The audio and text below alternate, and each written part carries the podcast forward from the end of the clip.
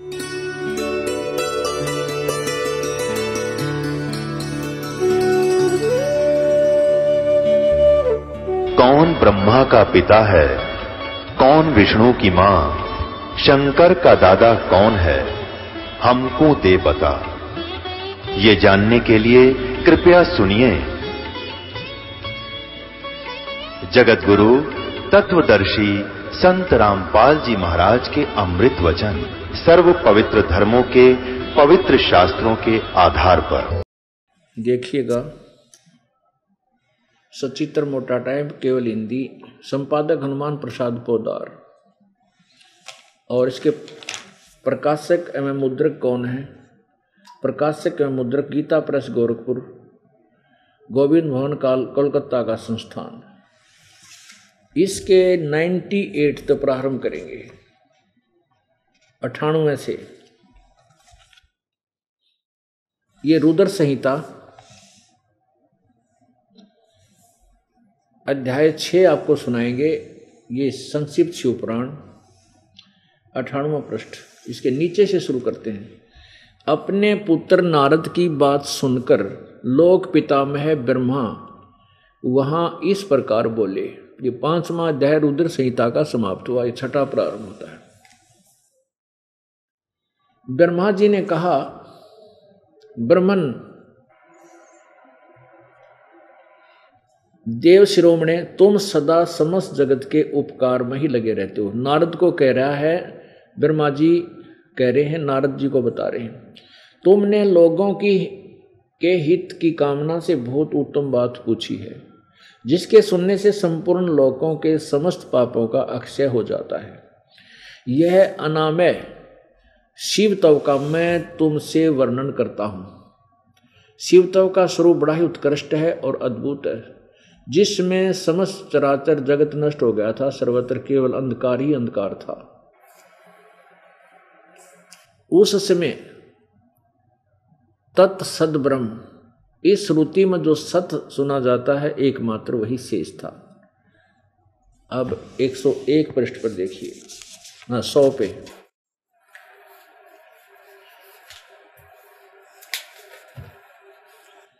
ये देखिएगा, जिस परब्रह्म ये सौ पृष्ठ पे, जिस परब्रह्म के विषय में ज्ञान और अज्ञान, यानी मिला जुला, उलझ पुलझ ज्ञान, ब्रह्मा जी कह रहे हैं, जिस परब्रह्म के विषय में ज्ञान और अज्ञान से पूर्ण उक्तियों द्वारा उप इस प्रकार विकल्प किए जाते हैं। उसने कुछ काल के बाद दिव्यत्य की इच्छा प्रकट की। उसके भीतर एक से अनेक होने का संकल्प उदित हुआ। तब उस निराकार परमात्मा ने अपनी लीला शक्ति से अपने लिए मूर्ति अर्थात आकार की कल्पना की। ये आगे देखो। जो मूर्ति रहित परब्रह्म है, उसी की मूर्ति कौन है? उसी की मूर्ति ये है। भगवान सदाशिव हैं। ये सदाशिव काल को कहते हैं, ये ध्यान रखना, याद रखना। अर्वाचीन और प्राचीन विद्वान उन्हीं को ईश्वर कहते हैं। उस समय एकाकी रहकर स्वेच्छा अनुसार विहार करने वाले उन सदाशिव ने अपने विग्रह से स्वयं ही एक स्वरूप भूता शक्ति की सृष्टि की। जो उनके अपने श्री अंग से कभी अलग होने वाली नहीं थी। उस प्राशक्ति को प्रधान प्रकृति, ये भी ध्यान रखना कि इस, ये दुर्गा है, इसको प्रकृति बोलते हैं, प्रधान भी इसी को बोलते हैं। गुणवती माया, बुद्धि तत्व की जननी तथा विकार रहित बताया गया है। वह शक्ति का, शक्ति अंबिका कही गई है, अंबिका भी इसी को कहती है। उसी को प्रकृति, दुर्गा को, सर्वेश्वरी त्रिदेव जननी, ओह, ब्रह्मा, विष्णु, महेश की माता जननी, नित्य और मूल कारण भी कहते हैं। सदाशिव, ये काल द्वारा सदाशिव यानी काल ब्रह्म द्वारा प्रकट की गई उस शक्ति के आठ बुझाएँ हैं। सिद्ध हो गया कि दुर्गा को ही प्रकृति कहते हैं, दुर्गा के विषय में जानकारी चल रही है। वह देवी नाना प्रकार की गतियों से संपन्न है और अनेक प्रकार के अस्त्र शस्त्र धारण करती है, दुर्गा। उसके खुले हुए नेत्र, खिले हुए कमल के समान जान पड़ते हैं। वह अचिंत तेज से जगमगाती है। वह सबकी योनि है और सदा उदमशील रहती है। अब देखो, वह सबकी योनि है। ये प्रकृति और ये शब्द आप गीता जी में ध्यान रखना चौदहवें अध्याय के तीसरे और चौथे श्लोक में तीन से चार, तीन, चार, पाँच में यही स्पष्ट होगा कि काल ब्रह्मा विष्णु में इसका पिता है और दुर्गा उसकी माता है। सदा उद्यमशील रहती है। एकाकिनी होने पर भी वह माया संयोगवात संयोग वसात अनेक हो जाती है। यानी इसने दुर्गा ने ही अपने तीन रूप बनाए थे, सावित्री, पार्वती और लक्ष्मी। ये यही सिद्ध हो रही है। वे जो सदाशिव हैं, ये काल सदाशिव, काल को कहते हैं। उन, उन्हें परम पुरुष ईश्वर, शिव, शंभु और महेश्वर कहते हैं। अब देखो 101 पृष्ठ पे अध्याय छह चल रहा है। वे अपने सारे अंगों पर, वे अपने सारे अंगों पर बसम रमाए रहते हैं। उन काल रूपी ब्रह्म ने एक ही समय शक्ति के साथ ये नाथ नहीं सात शब्द है शक्ति के साथ शिवलोक नामक अक्षेत्र का निर्माण किया था। उस उत्तम अक्षेत्र को काशी कहते हैं। वह परम निर्वाण का मो, या मोक्ष स्थान है जो सबके ऊपर विराजमान है। वे प्रिया और प्रियतम ओह। पति पत्नी प्रिया व प्रियतम रूप शक्ति और शिव शक्ति दुर्गा शिव युकाल यानी पति पत्नी रूप में रहते हैं, जो परमानंद स्वरूप है, उस मनोरम क्षेत्र में नित्य निवास करते हैं दोनों जने। अब काशीपुरी परमानंद रूप परमानंद रूप पीणी है मुने शिव और शिवा ने, यानी दुर्गा और सदाशिव अर्थात काल ने। प्रलय काल में भी कभी उस क्षेत्र को अपने सानिध्य से मुक्त नहीं किया। इसलिए विद्वान उसे अभिक्त अभिमुक्त क्षेत्र नाम से भी जानते हैं। देव ऋषि, नारद को कह रहे ब्रह्मा जी, एक समय उस नंदन आनंद वन में रमण करते हुए शिवा और शिव के मन में, दुर्गा और काल के मन में यह इच्छा प्रकट हुई कि किसी दूसरे पुरुष की सृष्टि करनी चाहिए। जिस पर यह सृष्टि संचालन का महान बहार रखकर हम दोनों केवल काशी में रहकर सब इच्छा अनुसार निर्माण करें। यानी ने सोचा कि कोई बेटा पुत्र उत्पन्न करना चाहिए जिसको हम अपना बाहर संभाल सकें, का, काम संभलवा सकें। ऐसा निश्चय करके, ऐसा निश्चय करके शक्ति सहित सर्वव्यापी परमेश्वर शिव ने अपने वाम भाग के दसवें अंग पर मर्त मल दिया। फिर तो वहाँ से एक पुरुष प्रकट हुआ, जो तीनों लोकों में सबसे सुंदर था, वह शांत था वही सतगुण की अधिकता थी, उसमें सदगुण की अधिकता थी तथा वह गंभीरता का अथा सागर था। यानी एक बेटा उत्पन्न हुआ, उसका नाम क्या रखा? ये देखो 102 पृष्ठ पे। शिव ने कहा, वत्स, व्यापक होने के कारण तुम्हारा विष्णु नाम विख्यात हुआ। अपुण्यात्मा ये स्पष्ट हो गया कि दुर्गा और काल से भगवान विष्णु की उत्पत्ति हुई। अब ये विष्णु की उत्पत्ति तो क्लियर हुई कि दुर्गा और काल से पति पत्नी व्यवहार से हुआ। अब सातवां अध्याय, ये छठा अध्याय यहाँ समाप्त हुआ। ये छठा अध्याय समाप्त हुआ, ये सातवां प्रारंभ होता है यहाँ पर। पृष्ठ 103 पे। ब्रह्मा जी कहते हैं, देव से तत्पश्चात कल्याणकारी परमेश्वर सांब सदा, सदाशिव ने, यानी काल ने पूर्ववत प्रयत्न करके, जैसे विष्णु उत्पन्न किया था दाहिने अंग से उत्पन्न किया, उन्हें उन महेश्वर ने मुझे तुरंत ही अपनी माया से मोहित करके नारायण देव की नाभि में डाल दिया और लीलापूर्वक वहाँ से प्रकट किया। अब देखो पुणात्माओं अब यहाँ अनुवाद करता विचलित हो गया। कि भी विश, शंकर, विष्णु शिव जी से शिव की उत्पत्ति कैसे लिखूं? लेकिन कहते हैं, चोर चरावे तूमड़ी और गाड्डे पानी में। वो गाड्डे व ऊपर न आवे, नो सच्चाई छनी ना। ऐसे सच्चाई छुप नहीं सकी। अब देखना कितना क्लियर होता है ये। अब 110 पृष्ठ पे क्लियर होता है कि चार सिद्ध होते हैं, ये देखिएगा। ये नौवा अध्याय है, वही शिव, शिवपुराण रुद्र संहिता और ये संक्षिप्त शिवपुराण, पृष्ठ 110 और यहाँ कति लास्ट में ये नौवा अध्याय यहाँ समाप्त होता है। या इस प्रकार, यह पूरा विवरण दे रखा है ब्रह्मा, विष्णु में इसका इस प्रकार ब्रह्मा, विष्णु और रुद्र ब्रह्मा, रजगुण, विष्णु, तम, सतगुण, रुद्र, तमगुण। इन तीनों देवताओं में गुण है, परंतु ये शिव, ये काल गुणातीत माने गए हैं। अब चार हो गए ना, एक, दो, तीन। अब यहाँ पर कह देते हैं, रुद्र कोई और है, शिव नहीं है। अब यह भी क्लियर करेंगे आपके समक्ष, अब देखिएगा। अब प्रश्न नंबर छब्बीस, सत्ताईस पर देखिएगा। यह है विद्वेश्वर संहिता। वो रुद्र संहिता थी, ये विद्वेश्वर संहिता। और प्रश्न नंबर, ये वही संक्षिप्त शिवपुराण प्रश्न नंबर छब्बीस पे।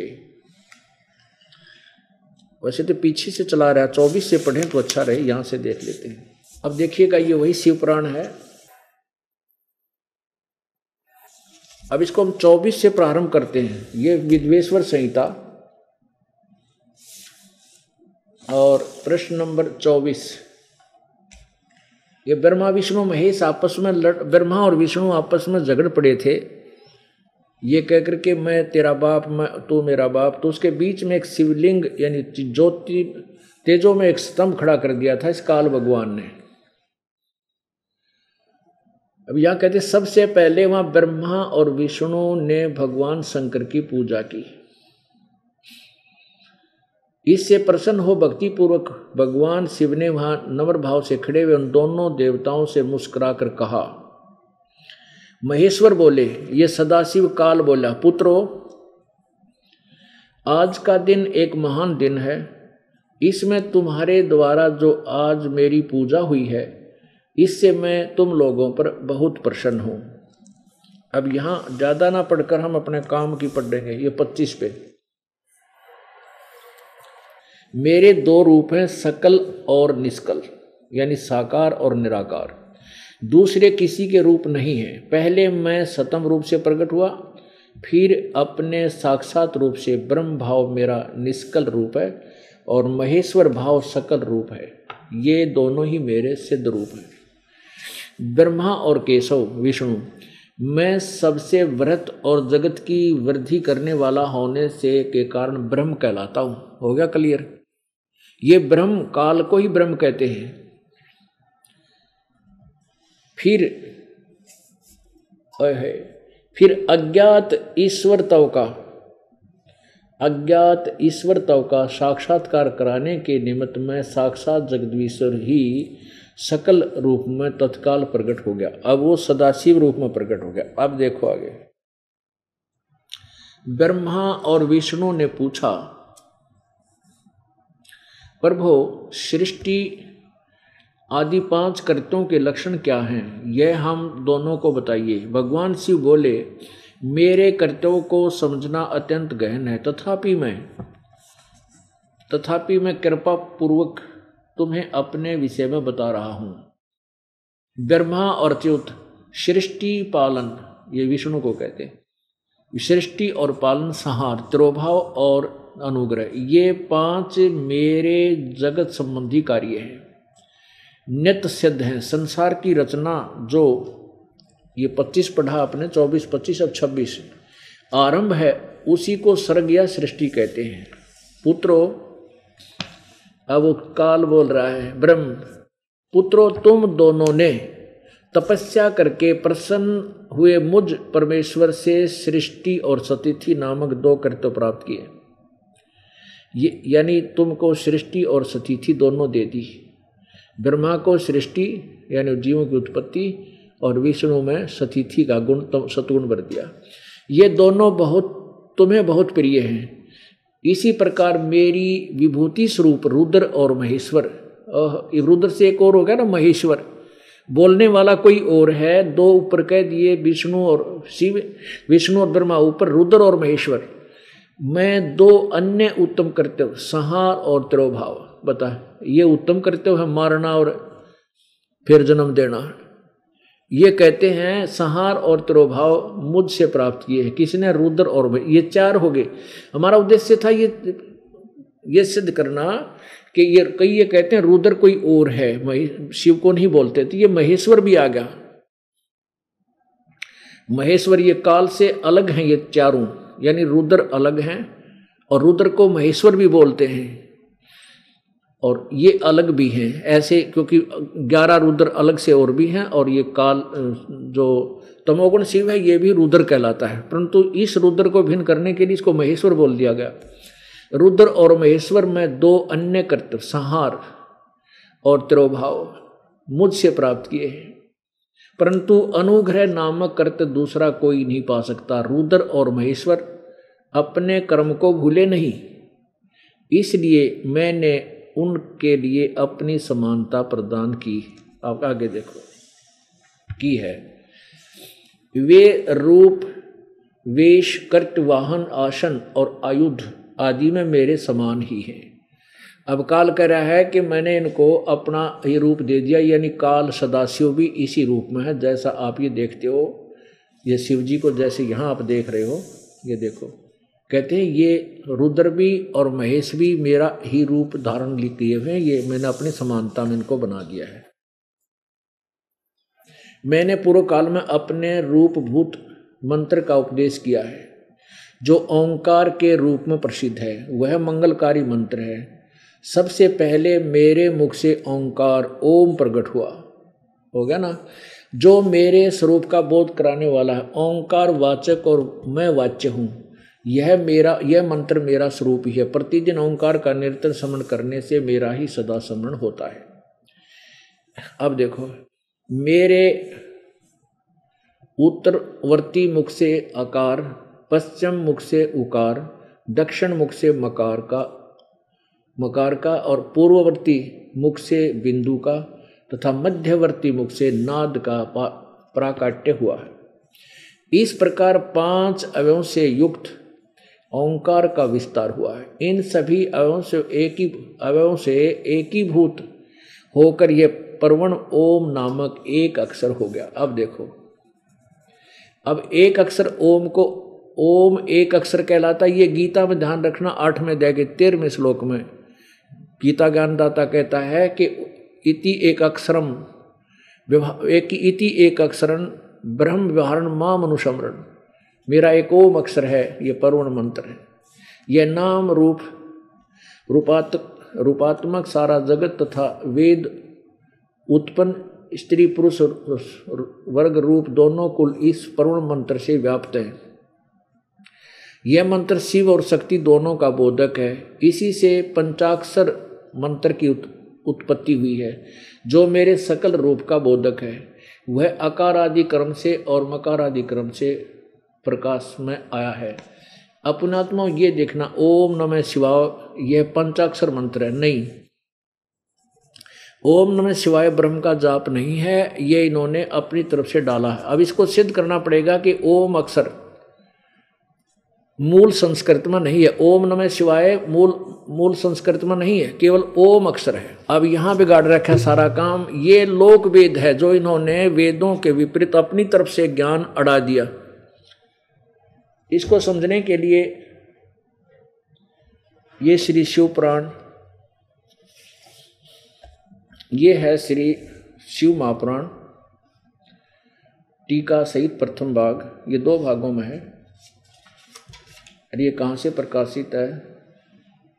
श्री शिव महापुराण, ये है विद्या अवरिधि पंडित ज्वाला प्रसाद जी मिश्र कृत हिंदी कृत हिंदी टीका सहित खेमराज प्र, श्री कृष्णदास प्रकाशन बम्बई अब इसमें श्री श्री शिव महापुराणम भाषा टीका सहितम प्रारंभते। इसके प्रश्न नंबर अठारह पे अध्याय नंबर दस के प्रश्न नंबर अठारह पर देखें। विद्वेश्वर संहिता में ये प्रश्न नंबर उन्नीस पे है शिव पुराण विद्वेश्वर संहिता, ये प्रथम भाग, अध्याय नंबर दस। और यहाँ देखिएगा, कितना क्लियर कर दिया है। ये देखिएगा यहाँ पर। उत्पन्न, इस प्रकार पाँच प्रकार से यह निर्गत हुआ, वह सब एक होकर के ओम ऐसा एक अक्षर हो जाता। है ये उन्नीसवा। उन्नीसवा श्लोक है। ये बीसवा, ये संस्कार देखेंगे। एक ही भूत, पुनर्स द्वितीय, इसमें कहीं ये ओम है, ओम इति एक भावता है। बस, इसमें कितने भी वो नहीं है, ये देखो अठारह यहाँ यहाँ खत्म हो गया, इसमें कहीं पर भी ओम नमः शिवाय शब्द नहीं है। एक ही भूत है, ओम इति एक अक्षर भवत है। भवत, बस, ये उन्नीसवा समाप्त हो गया। तो इन्होंने अनुवाद करता ने फिर देख लो इसमें कित भी ओम नमः शिवाय, ये पाँच का अर्थ नहीं इसमें क्लियर भी किया है इसमें तो इस प्रकार ये लोकवेद बना दिया। किसने बना दिया? इन अज्ञानी संतों ने, ऋषियों ने। अपने गलत अनुभव से इसमें लिखा कि मेरा केवल एक मंत्र है। और इसके पाँच विभाग भी बता दिए कि सामने वाले मुख से उकार उत्पन्न हुआ, पीछे वाले से अकार ऐसे मकार, बिंदु और ये सादा सर्कल, ये पाँच। इसी प्रकार यही पाँच अक्षर का मंत्र है, ये ओम है। अभी इस अनुवाद करता ने इसमें ये देखो, ये कौन सा अनुवाद करता है? ये गीता प्रेस गोरखपुर वालों ने, वो बम्बई वालों में हिंदी संस्कृत सहित हिंदी अनुवाद किया। इसमें केवल हिंदी अनुवाद है। इसमें केवल हिंदी है। इस केवल हिंदी वाले में गीता प्रेस वालों ने अब ये शिव पुराण, विद्वेश्वर संहिता, प्रश्न नंबर आपको 26 दिखाया जा रहा है।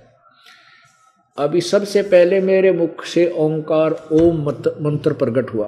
जो मेरे स्वरूप का बोध कराने वाला है, आदि आदि। यहाँ नीचे आ गए हम फिर, इन सभी, अब इसने शपथ लिया मेरे उत्तरवर्ती मुख से, उत्तर मान सामने वाला, उत्तरवर्ती मुख से आकार, पश्चिम मुख से पीछे वाले से उकार, यानी पाँच मुख है इस काल। कभी ये पाँच मुख भी दिखाते था एक हज़ार भी दिखा सकता है और दक्षिण मुख से मकार पूर्ववर्ती मुख से बिंदु और मध्यवर्ती मुख से नाद का प्राकट्य हुआ।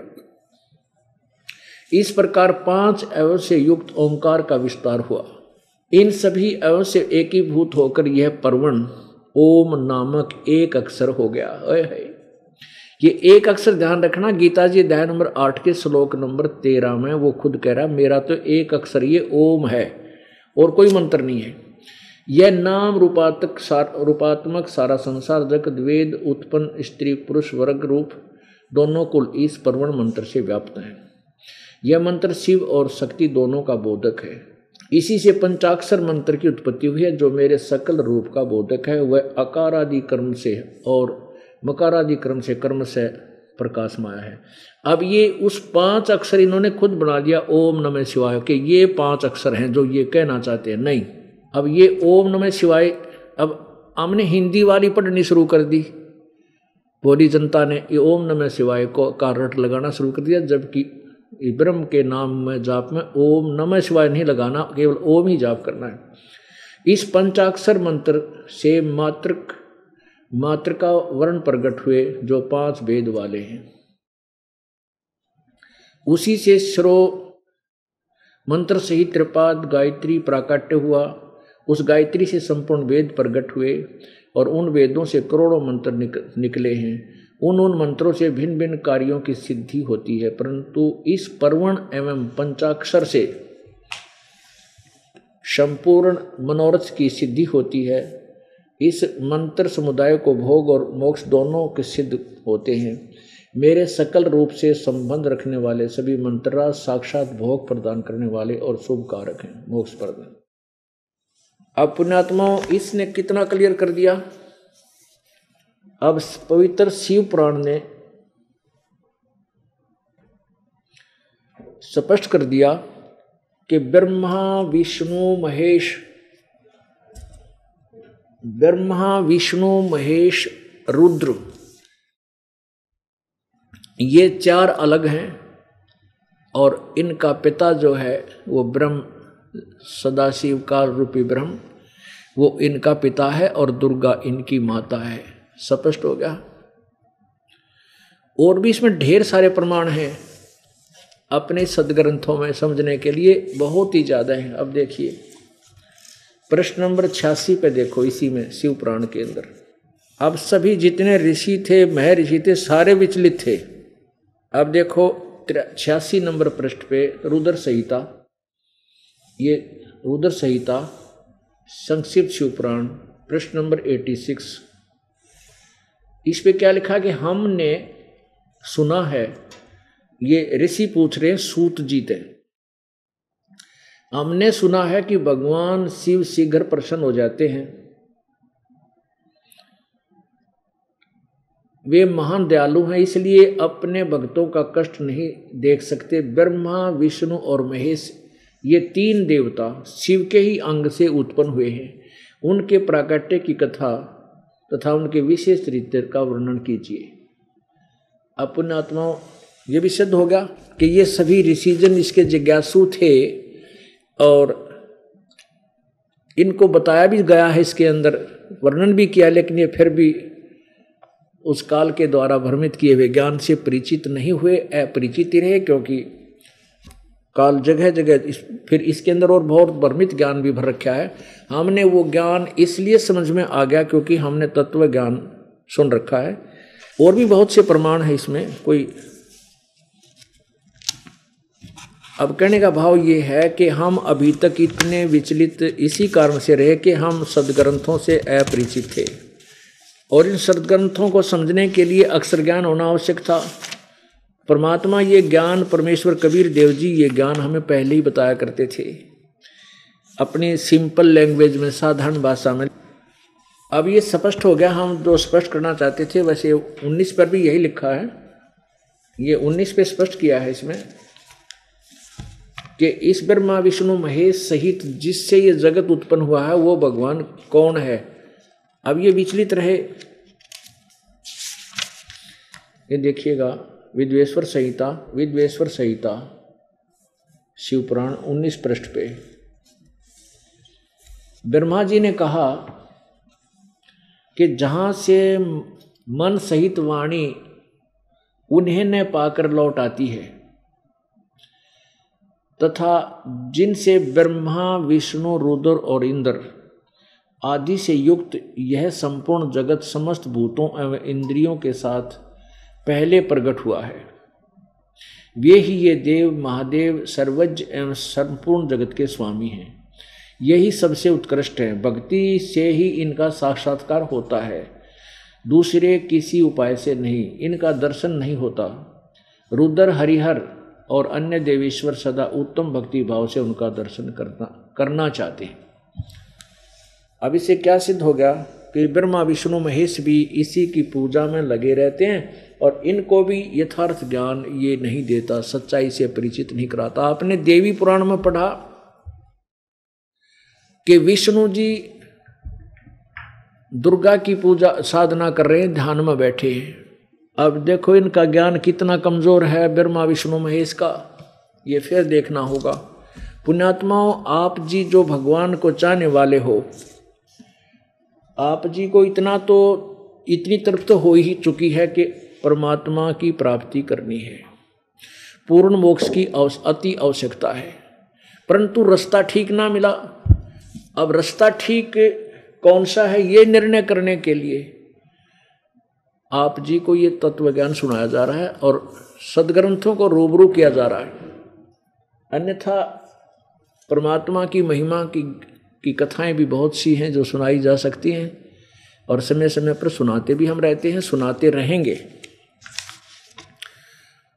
परंतु सबसे पहले हम ये निर्णय करेंगे कि जिन परमेश्वर भगवानों को हम सर्वेश्वर, परमेश्वर मृत्युंजय समझा करते थे, वो वास्तव में उस महिमा से युक्त हैं भी कि नहीं?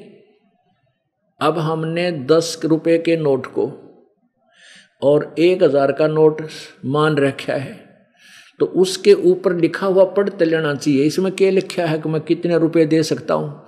तो ये सदग्रंथ जो हैं, हमारे पुराण वेद, पवित्र पुराण, पवित्र वेद, पवित्र गीता जी आदि, इनके अंदर इन भगवाना की शक्ति लिखी हुई है, इनकी सतिथि लिख रखी है कि कितनी शक्ति है। तो उस शक्ति को पढ़कर आपको सुना रहे हैं कि ये कितने भगवान हैं। कितनी शक्ति के हैं और इनकी क्या सतिथि है? और ये कितने विद्वान थे? काल ने इनको भी कितना भ्रमित किया हुआ है? सच्चाई से कितना परिचित अपरिचित रखा? तो अन्य देवता? अब पुराणों का ज्ञान ब्रह्मा जी से ही सब ऋषियों ने प्राप्त किया। और ब्रह्मा जी आप विचलित है, पता नहीं क्या की, क्या कह रहा है? अब देखना। अब यहाँ श्रीमद देवी भागवत पुराण के अंदर ब्रह्मा जी कह रहे हैं विष्णु को कि तू सर्वेश्वर है, महेश्वर है, देवेश्वर है, देवों का भी देव है, सृष्टि का करता है। अब काल ने इनकी बुद्धि भी बंद कर रखी है, इनको भी भ्रमित कर रखा है यथार्था से सैकड़ों किलोमीटर दूर रखा हुआ है। अब देखिएगा, ब्रह्मा, विष्णु, महेश के ज्ञान कितना ज्ञान है इनमें। ये पवित्र देवी भागवत, श्रीमद देवी भागवत, यानी श्री देवी पुराण, गीता प्रेस गोरखपुर से प्रकाशित है। संक्षिप्त श्रीमद देवी भागवत, सचित्र मोटा टाइप केवल हिंदी। संपादक हनुमान प्रसाद पोदार, चमनलाल गोस्वामी। और यहाँ देखना।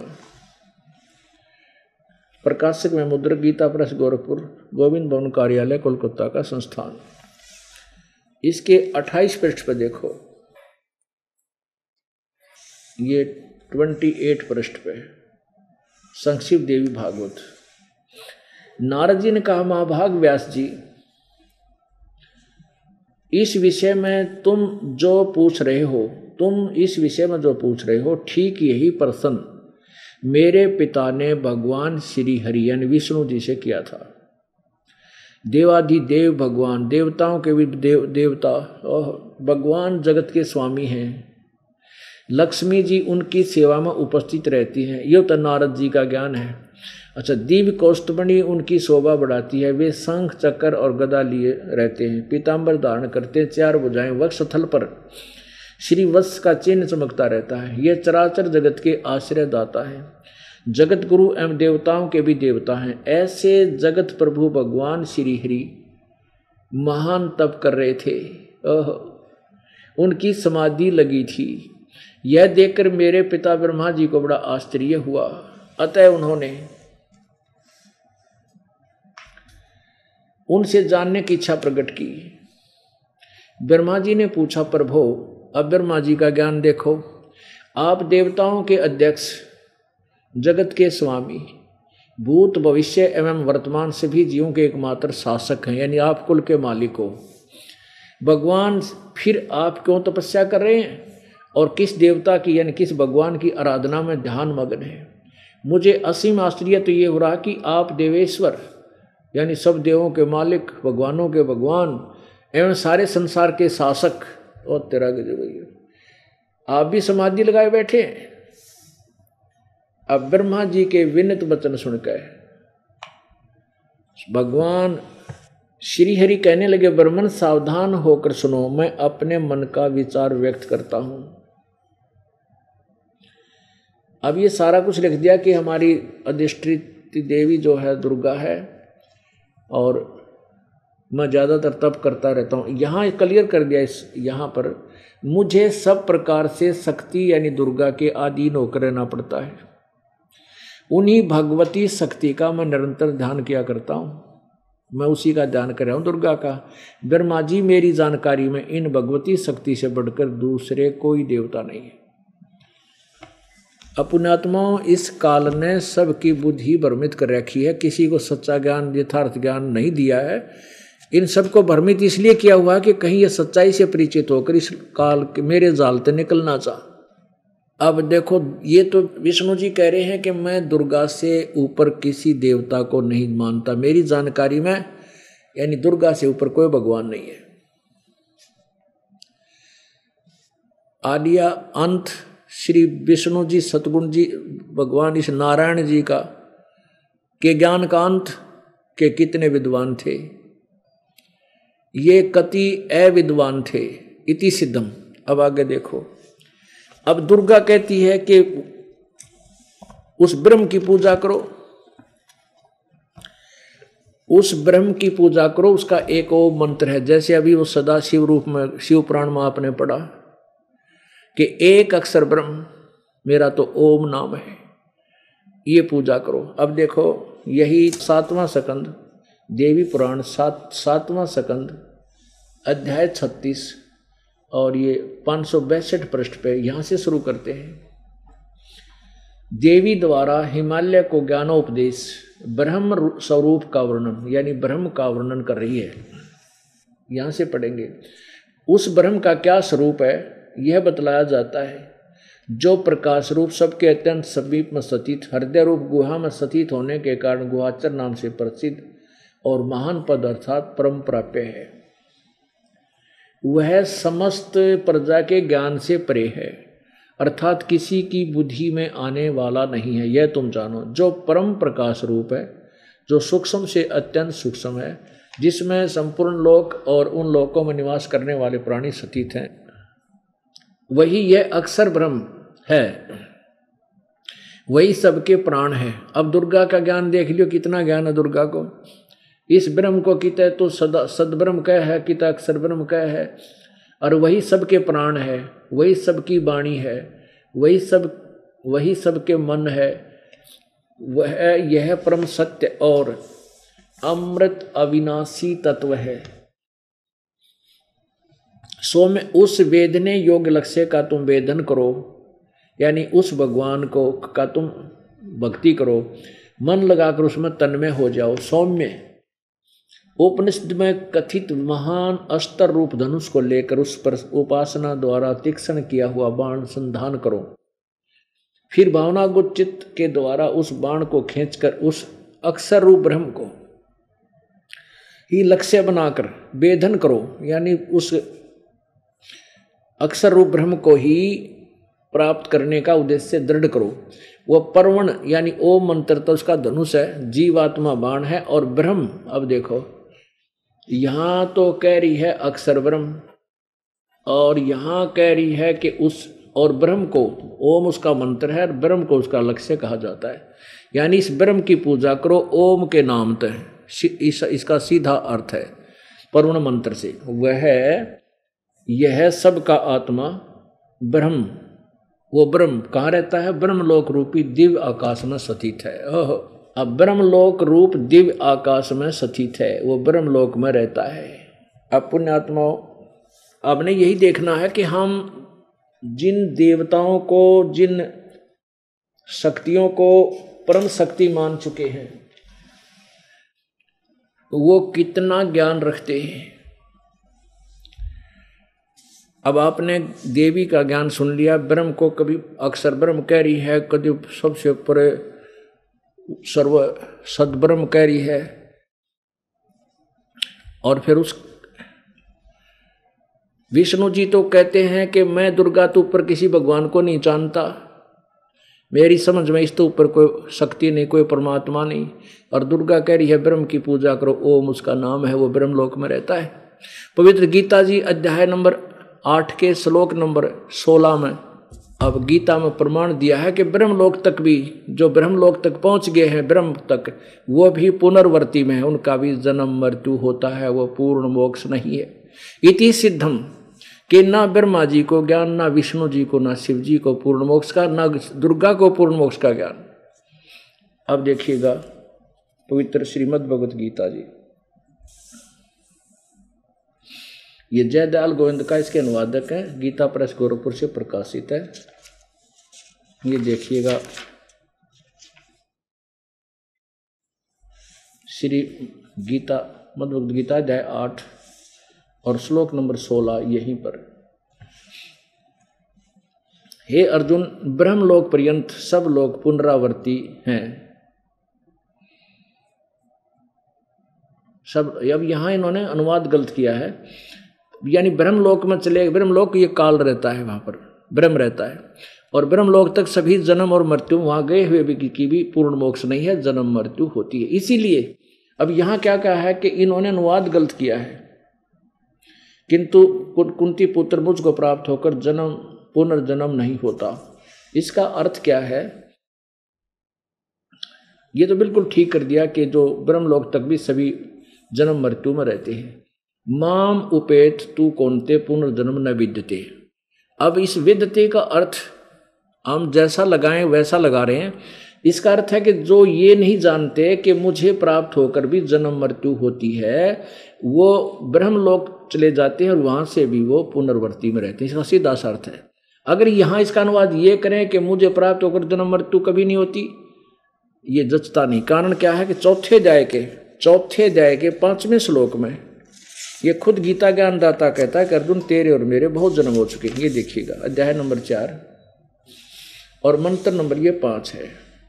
इसका अनुवाद यहाँ पर है। ये परंतम अर्जुन मेरे और तेरे बहुत से जन्म हो चुके हैं। उन सबको तू नहीं जानता, मैं जानता हूँ। सिद्ध हो गया?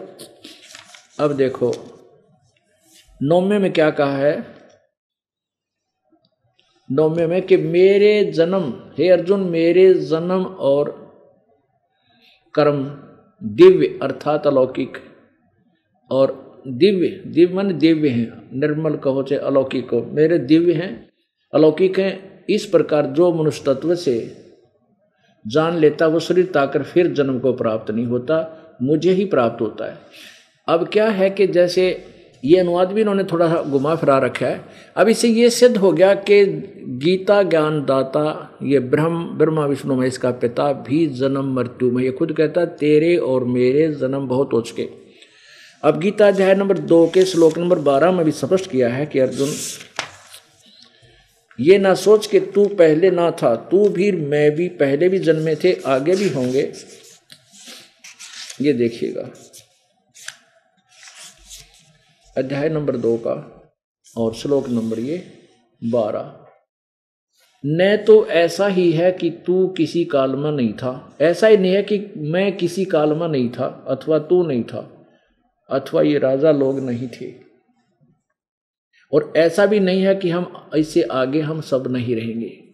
इससे सिद्ध हो गया कि अब क्या कहते सत्रहवें में स्पष्ट किया है कि नाश रहित दूसरे के, नाश रहित तो उसको जान, जिससे ये संपूर्ण जगत दृश्य वर्ग व्याप्त है, यानी जिसने सारा संसार की रचना की है, और इस अविनाशी का विनाश करने में कोई भी समर्थ नहीं है। अब दसवें अध्याय के गीता जी अध्याय नंबर दस के मंत्र नंबर, श्लोक नंबर दो में गीता ज्ञानदाता कहता है कि, अर्जुन, मेरे जन्म को, ये अध्याय नंबर दस और यहाँ श्लोक नंबर दो, यहाँ देखो। अध्याय नंबर दस, श्लोक नंबर दो। अब गीता ज्ञान दाता ये काल ज्योति निरंजन बोल रहा है कि मेरी उत्पत्ति को, अर्थात लीला से प्रकट होने को, न देवता लोग जानते हैं, न महर्षि जन ही जानते हैं, क्योंकि मैं सब प्रकार से देवताओं और ऋषियों का आदि कारण हूँ। इससे ये सिद्ध हुआ कि ये ब्रह्मा, विष्णु, महेश देवता आदि देवता। और ऋषि जी, मैं ऋषि जी, ये इसकी उत्पत्ति को नहीं जानते ब्रह्म काल की उत्पत्ति को। कारण? जैसे पिता की उत्पत्ति को संतान नहीं जान सकती। और दादाजी बता देता है तो पूर्ण परमात्मा कबीर देव ने, कबीर प्रभु ने, कबीर परमेश्वर ने उस अमर अविनाशी परमेश्वर ने, परम अक्षर ब्रह्म ने स्वयं यहाँ काल के लोक में प्रकट होकर, यहाँ आकर के, चलकर आकर के, वहाँ से चलकर आकर के, गति करके यहाँ आकर के, इस काल की उत्पत्ति को बताया है, ब्रह्म की उत्पत्ति को बताया है। अब ये क्या कह रहा है कि जैसे दुर्गा और काल के संयोग से ब्रह्मा, विष्णु, महेश, रजगुण, ब्रह्मा जी, सतगुण, विष्णु जी तमगुण शिव जी की उत्पत्ति हुई। अब ये खुद ब्रह्मा जी जब कमल के फूल पर, देवी पुराण आपको पढ़ाएँगे, अच्छी तरह। कमल के फूल पर प्रकट हुआ पाया, कहते मैं जब उत्पन्न हुआ, नारद अपने पुत्र को बता रहे ब्रह्मा जी, कि मैं कमल के फूल पर बैठा था, मुझे नहीं मालूम मैं कहाँ से उत्पन्न हो गया, और मुझे नहीं पता मेरा उत्पन्न करने वाला पिता जनक कौन है। इसी प्रकार विष्णु जी शेष नाग की सैया पर सोए पड़े थे। उसमें भी एक शक्ति दुर्गा ने ही अपनी अन्य शक्ति उसमें प्रवेश कर रखी थी, भूतनी की तरफ़ और जिससे बेहोश पड़े थे विष्णु जी, जब वो दुर्गा, वो शक्ति निकल गई उसमें से दुर्गा का अंश, जो आंशिक शक्ति उसने अपनी सबद शक्ति से उत्पन्न करके भेज दी जाती थी। तो उसके बाद विष्णु जी होश में आए। ऐसे शंकर जी को भी अचेत किया हुआ था। पैदा करते ही ये क्या करती है? ब्रह्मा, विष्णु, महेश को अचेत कर देती है और इनकी परवरिश रखती है। जैसे कोमा में ग्लूकोस आदि चढ़ाकर उसको दूध, दाद, नड़ी डालते रहते हैं। नो इनको परवरिश करती रहती है। जब ये जवान हो जाते हैं, ये दुर्गा काल के आदेश से सब करती है। इसने दुर्गा को इतना सख्त किया हुआ कि मेरा भेद किसी को नहीं बता देगी कि मैं काल हूँ और एक लाख मानव श्रीधारी प्राणियों को खाता हूँ। इस काल के डर से दुर्गा, इन ब्रह्मा, विष्णु, महेश को सच्चाई से अपरिचित नहीं होने देती। इनको अचेत रखती है जब ये जवान हो जाते हैं, जिन तीनों को सचेत कर देते हैं। फिर इनको पता नहीं कितने पैदा हो गए, कौन हमारा पिता है। हाँ दुर्गा प्रत्यक्ष हो जाती है, काल प्रत्यक्ष नहीं होता। काल इनके प्रत्यक्ष अपने वास्तविक रूप में नहीं होता, ये ब्रह्म। ये किसी को ब्रह्मा रूप में, किसी को विष्णु रूप में, किसी को शिव रूप में दर्शन दे देता जैसे ब्रह्मा को तो दे दिया विष्णु रूप में। अब ब्रह्मा जी भ्रमित हो गए कि विष्णु ही सर्वशक्तिमान है, इसलिए तू देवेश्वर है, सर्वेश्वर है न्यो ब्रह्म पड़ गया। और विष्णु को रूप, विष्णु को दर्शन दे दिए शिव रूप में। अब विष्णु जी इस चक्कर में पड़ गए कि शिव जी ही भगवान है, सर्वेश्वर है, महेश्वर है। तो ये सबको ऐसे चक्कर में डाले रखता है कि कहीं इनको मेरी वास्तविकता का पता ना लग जाए। अब पूर्ण परमात्मा कबीर देव ने आकर इसकी पोल खोली और वो ज्ञान आज से 600 वर्ष पहले लिपिबद्ध था, जो आज सदग्रंथ समर्थन कर रहे हैं।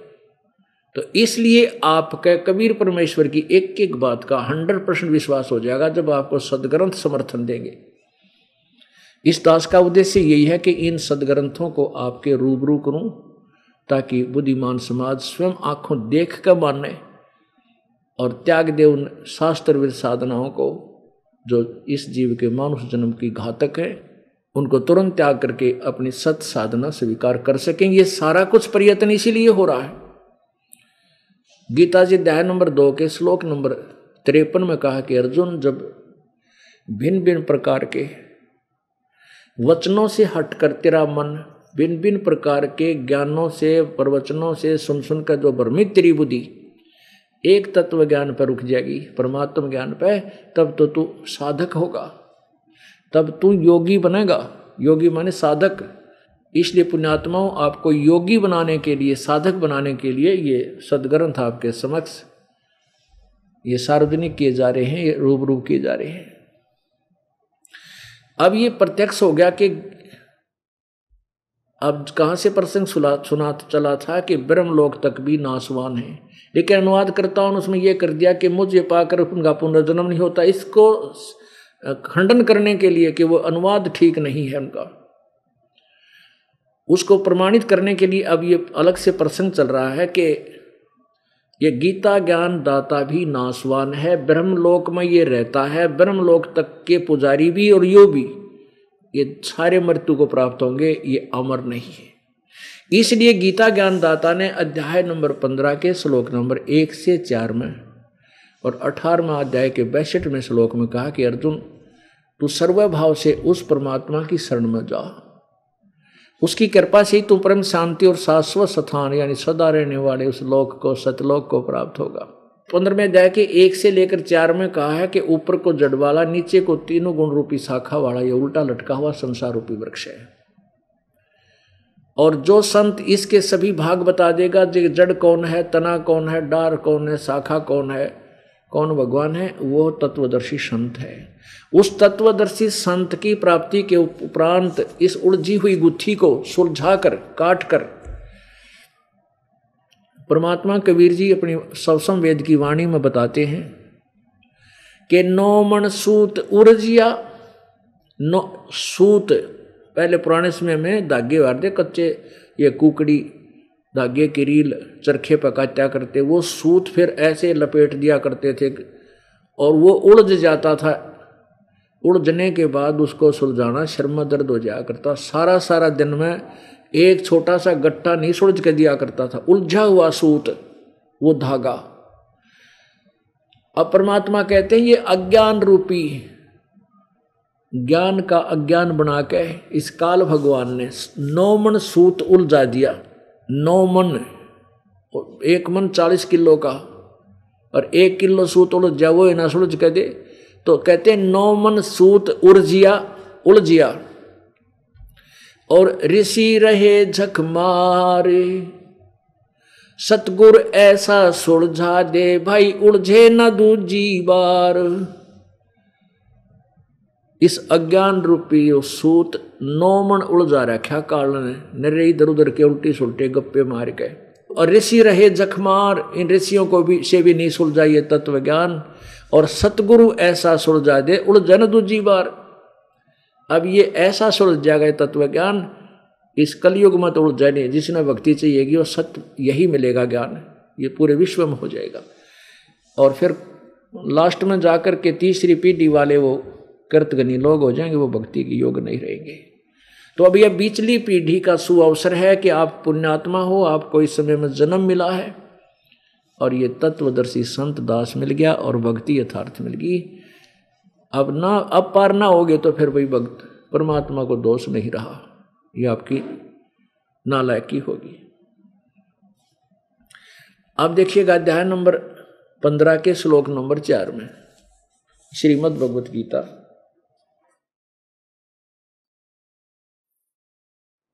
अध्याय नंबर पंद्रह, ये। अध्याय नंबर पंद्रह, श्लोक नंबर चार। इसका अनुवाद यहाँ पर किया है। उसके पश्चात, यानी तत्वदर्शी संत मिलने के उपरांत, उस परम पद रूप परमेश्वर की भली बात, को भली बाती खोजना चाहिए, जिसमें गए हुए पुरुष यानी साधक फिर लौटकर संसार में नहीं आते, और जिस परमेश्वर से इस पुरातन संसार वृक्ष की प्रवृत्ति विस्तार को प्राप्त हुई, अर्थात जिसने सारे ब्रह्मंडों की रचना की है संसार रूपी वृक्ष की रचना की है। और उसी आदि पुरुष नारायण के मैं शरण हूँ। तम एवं आदम पुरुषम पर पधे।